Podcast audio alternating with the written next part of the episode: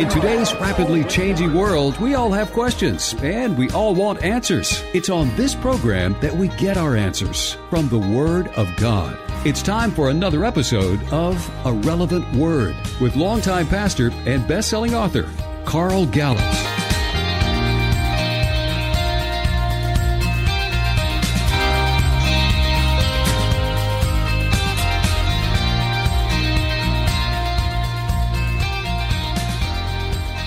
This is a relevant word with Pastor Carl Gallups. Carl, good to have you back in the studio today. It's good to be back, Kevin. Looking forward to it. You know, when you read the Bible right from the very beginning, mm-hmm. it's a story we all know. You know, it's how the earth was created, oh, yeah. in the Adam and Eve, yeah. and in the beginning, and yeah. we all know the story. And it's a beautiful story of God's creation, mm-hmm, and, mm-hmm. on the on the, on the first day, all the days, the day, yeah, and uh-huh. then and chapter three, oh, smack. Yeah. yeah.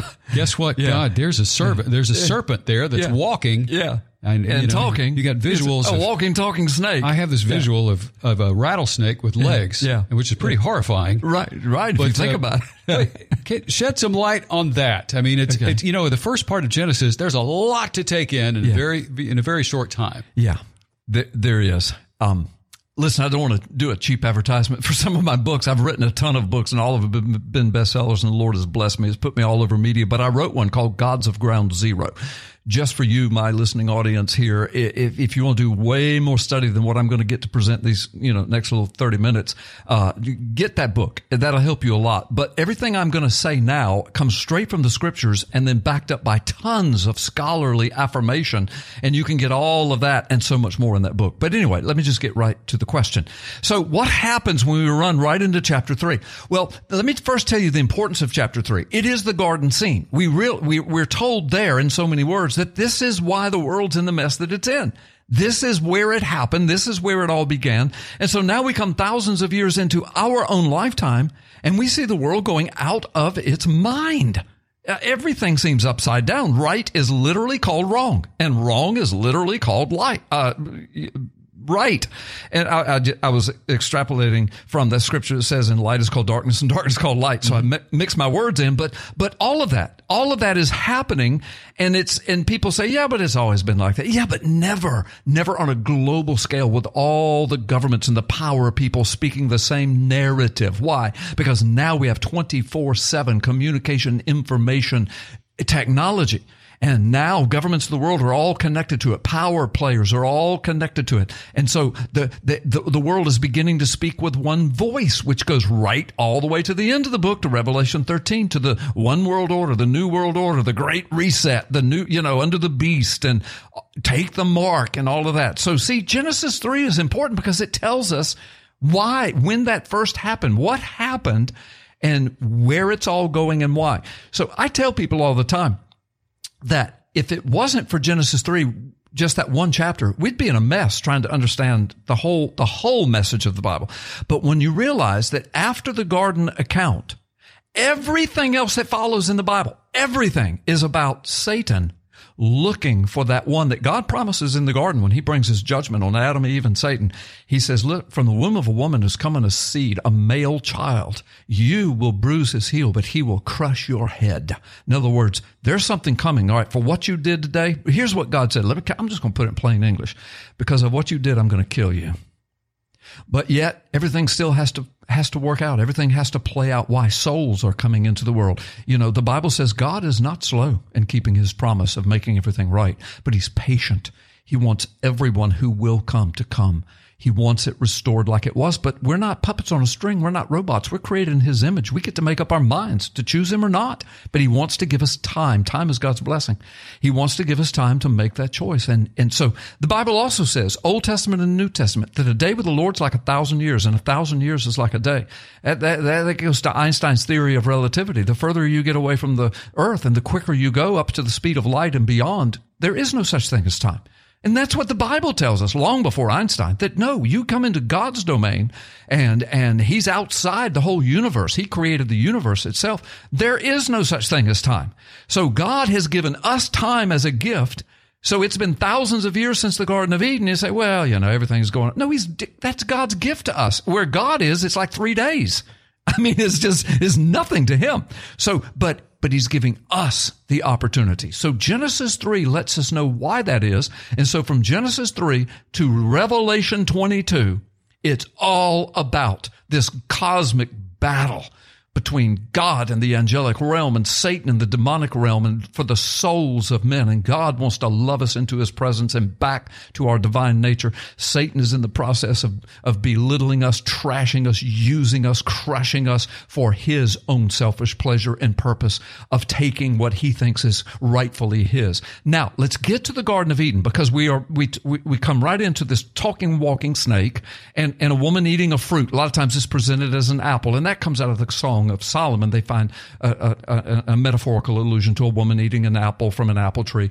But that's not necessarily about the Garden of Eden. But that's where that imagery comes from because the Genesis 3 says nothing about what kind of fruit it is.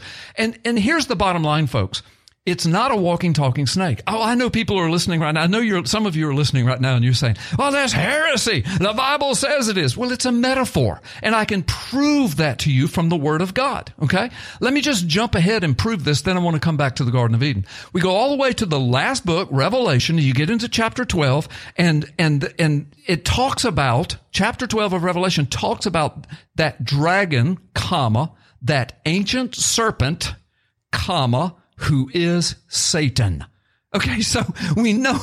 Do you, do you know of any dragons? It goes on to say, and the dragon spewed water and tried to kill the woman that was giving birth to the child. Do we know anything about water spewing dragons and, you know, and ancient serpents that try to eat a baby coming out? No, no, it's all metaphorical. And, and, but the book of Revelation tells us, and all of that, those metaphors, that is Satan. It says in Revelation 12, this is Satan.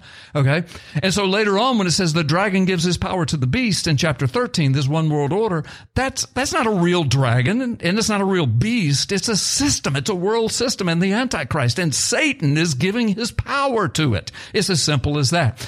And people still say, yeah, but I was taught all my life that was a walking, talking snake. Well, you were taught incorrectly because the, the, whoever taught it did not make the connection to the end of the book where it tells us the answer.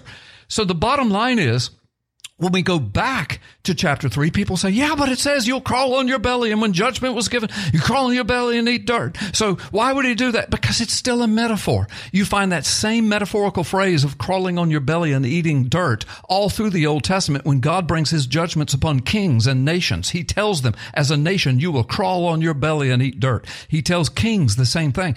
And what he's telling them is, you're going to be debased and you're going to be identified with the power that's behind you. And that power is Satan. It, it, it, gives you imagery of the Garden of Eden but it's clearly when he's talking to kings and nations, nations can't crawl on their bellies and eat dirt. Kings are not going to do that. So it's a metaphor. The same thing goes all the way back to the garden. That word there in Hebrew for the serpent in Hebrew is nachash. And it, we use it the same way in English when we say snake. I can say, I can be walking in the woods uh, with, with the listener here, with you, and we can be walking in the woods and I can see a rattlesnake and I can say, snake. Okay. So I just use the word. Or I could be at a party and through the door walks this guy that is just evil. And I say to you in your ear, hey, there's that snake in the grass I was telling you about. I use the same word. Same thing is done in the Bible. Nachash, snake and or a person who is stealthy, ugly, nasty, sneaky, well, that's what the Garden of Eden's all about. And so there was a real garden. There was a real tempter, Satan. Revelation tells us. Ezekiel 28 tells us that too. We can talk about that after the break here in a little bit. But but anyway, there's so so Satan is is shown as a real Satan. He is there, the tempter, a real Adam, a real Eve. Look, a real sin took place. We can even talk about that a little bit in, in a little bit. Um, all of that happened. A real fall happened. The world shows it. All at the time I'm I'm talking right now. There's eight billion plus people on the planet. All of us, uh, unless we're under the blood of Jesus and have the Holy Spirit in us, we're all fallen and we know it. So all of that is happening, and people are walking around saying, what's wrong with this world? What's wrong with this world? But if we know the word of God, we know where it started. We know how deep and dastardly this is. We know it is spiritual warfare. It is real. It's not a walking, talking snake. And, and, and, and all of this didn't happen because a woman ate an apple. The Bible didn't even say apple or even a piece of fruit. All of that are met, they are metaphors. Jesus himself said, beware of false prophets. They are like good trees, but they bear bad fruit. Do not eat of their fruit. See, there's an example. I mean, use your heads, folks. Get into the word. Let Jesus interpret what fruit and trees mean and prophets. By the way, Satan gave the first false prophecy. You surely shall not die. In fact, you can be like us if you'll just do this thing with me. I mean, there it is. And Jesus was talking about that. And then, well, is it really a walking, talking snake? Nope. Go to Revelation 12 and it tells you this dragon, this ancient serpent. Well, how old is ancient? All the way back to the Garden of Eden. It is Satan, comma, or the devil period. And that's what it says. So there we are for, for just an understanding of that. Uh, when we come back, I'll go even deeper into the meaning of it and some of the nuances of the interpretation of all of this. And then you'll see how it applies directly to your life. And I can't wait to get there. Pastor Carl Gallups with a relevant word. We'll return right after the break.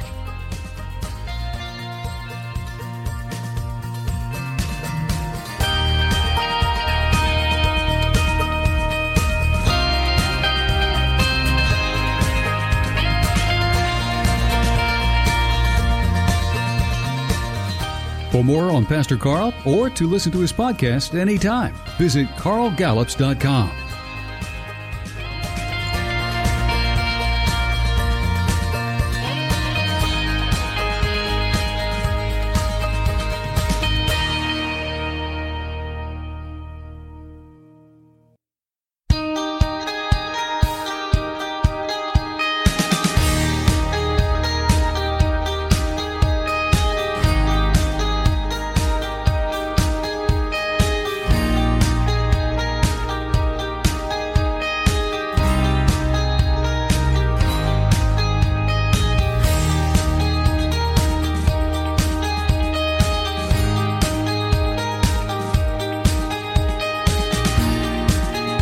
For more on Pastor Carl or to listen to his podcast anytime, visit carlgallups.com.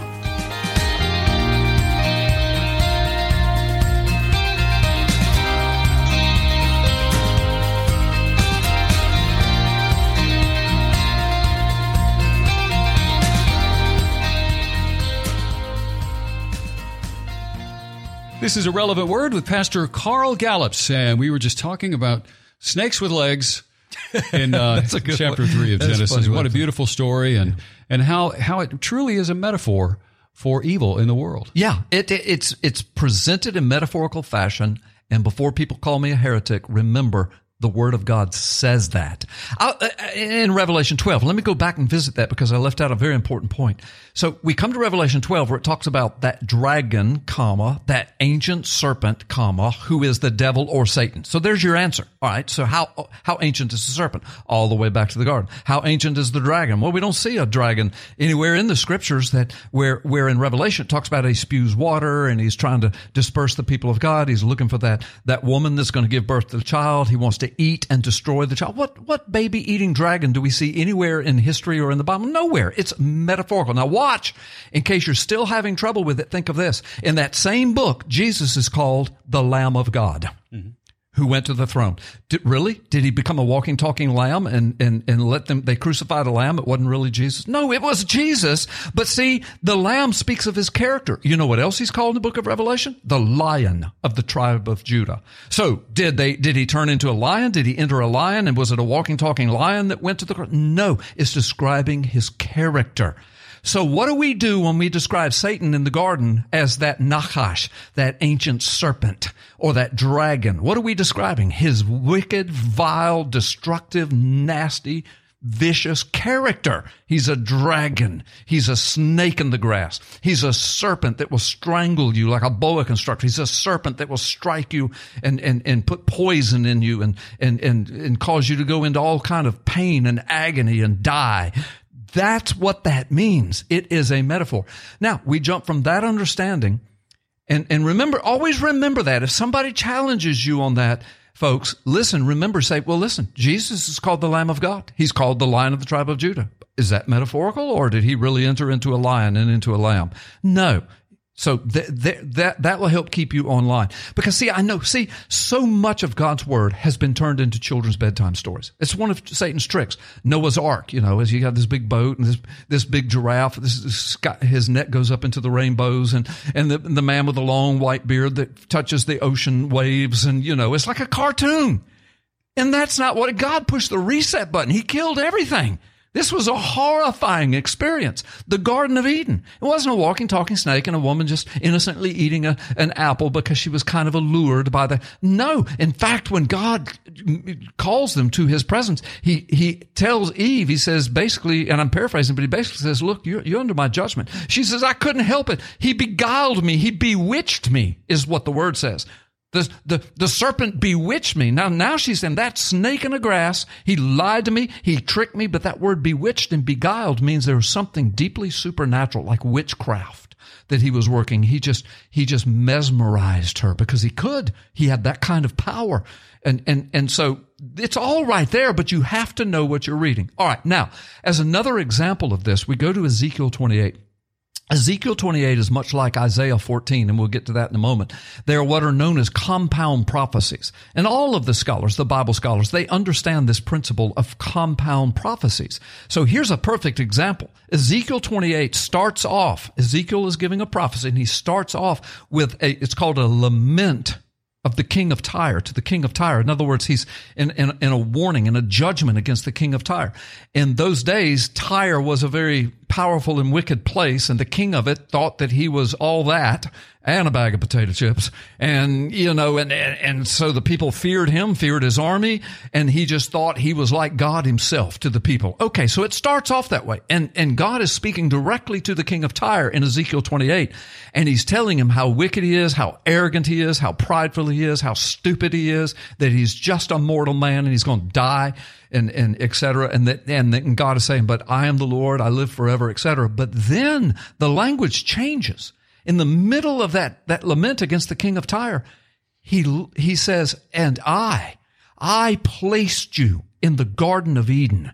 You were my appointed, anointed cherub, and you, you profaned it. You trashed it you, you brought nastiness to it. And he says, and I made you, you, you know, your, your whole body was a musical instrument. It says that. It's in the Hebrew. Some English translations pick up on it and say that and some kind of skirt around it. But it really does say that. And when people freak out about, oh, body, a musical instrument, listen, ours is.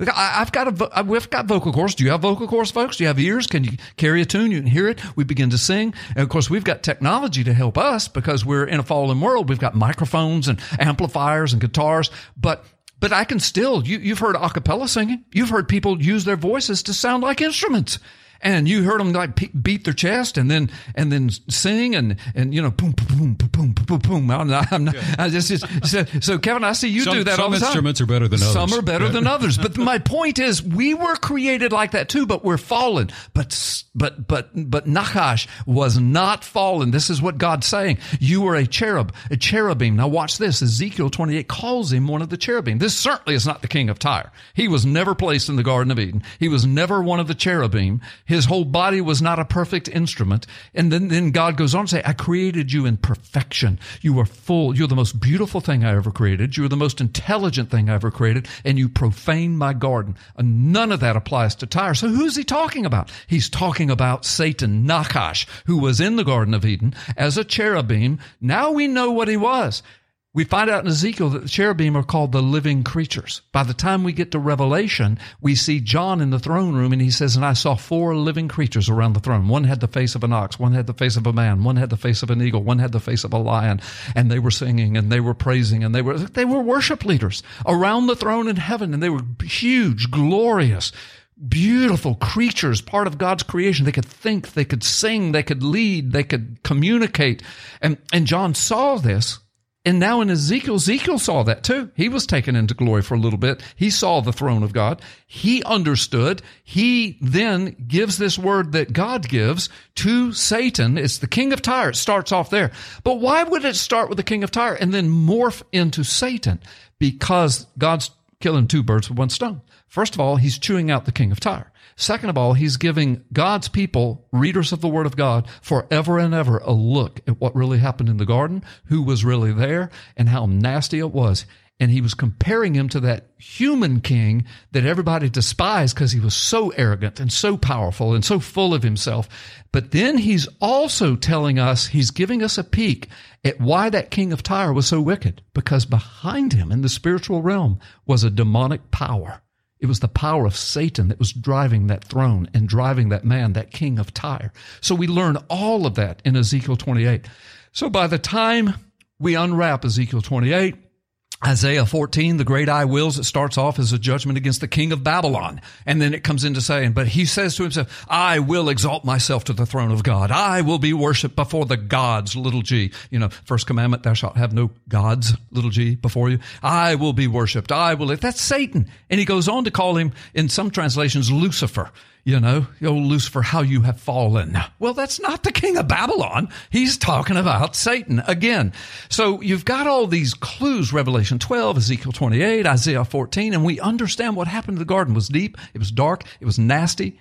It, it devastated everything. We're still living it. Matter of fact, within maybe five, six hundred years later, and, and theologians argue about exactly how long, we don't know, but then the flood came because of everything that happened in the garden, it just snowballed and it kept getting worse and worse until finally, right before the flood, God said, look, all flesh is corrupt now.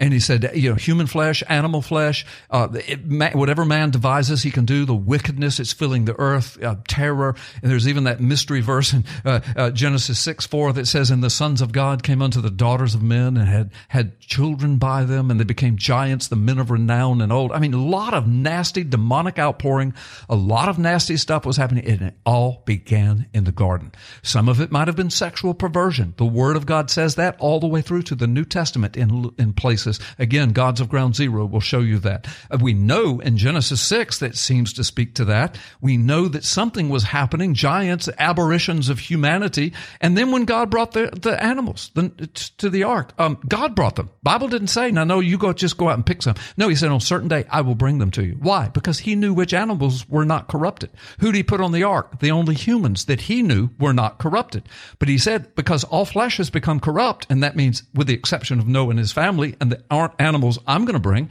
He said, I'm destroying it everything. I'm destroying everything except these on the ark.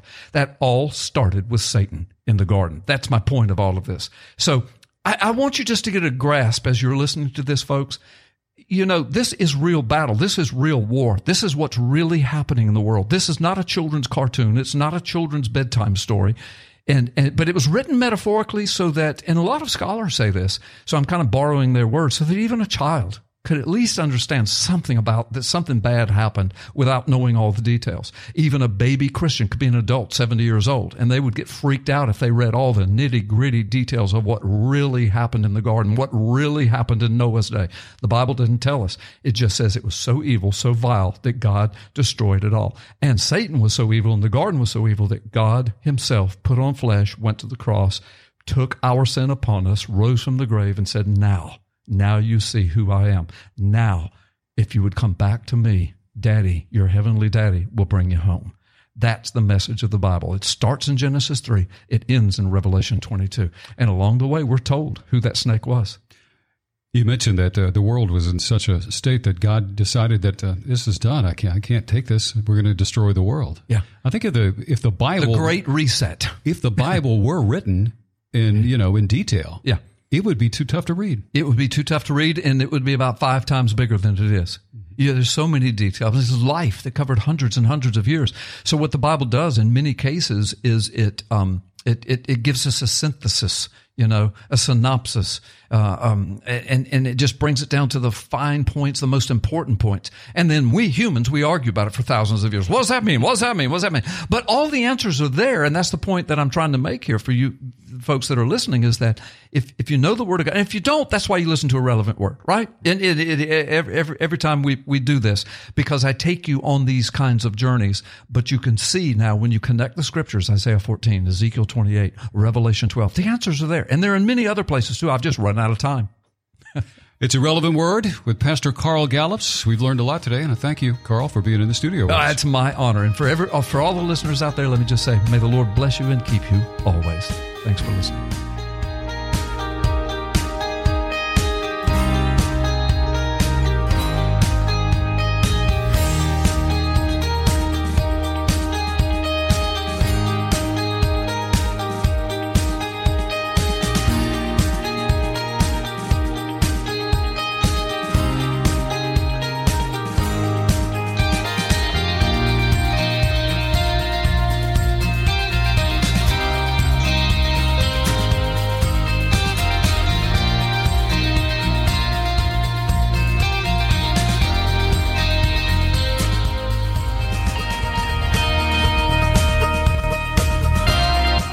Thank you for joining us today.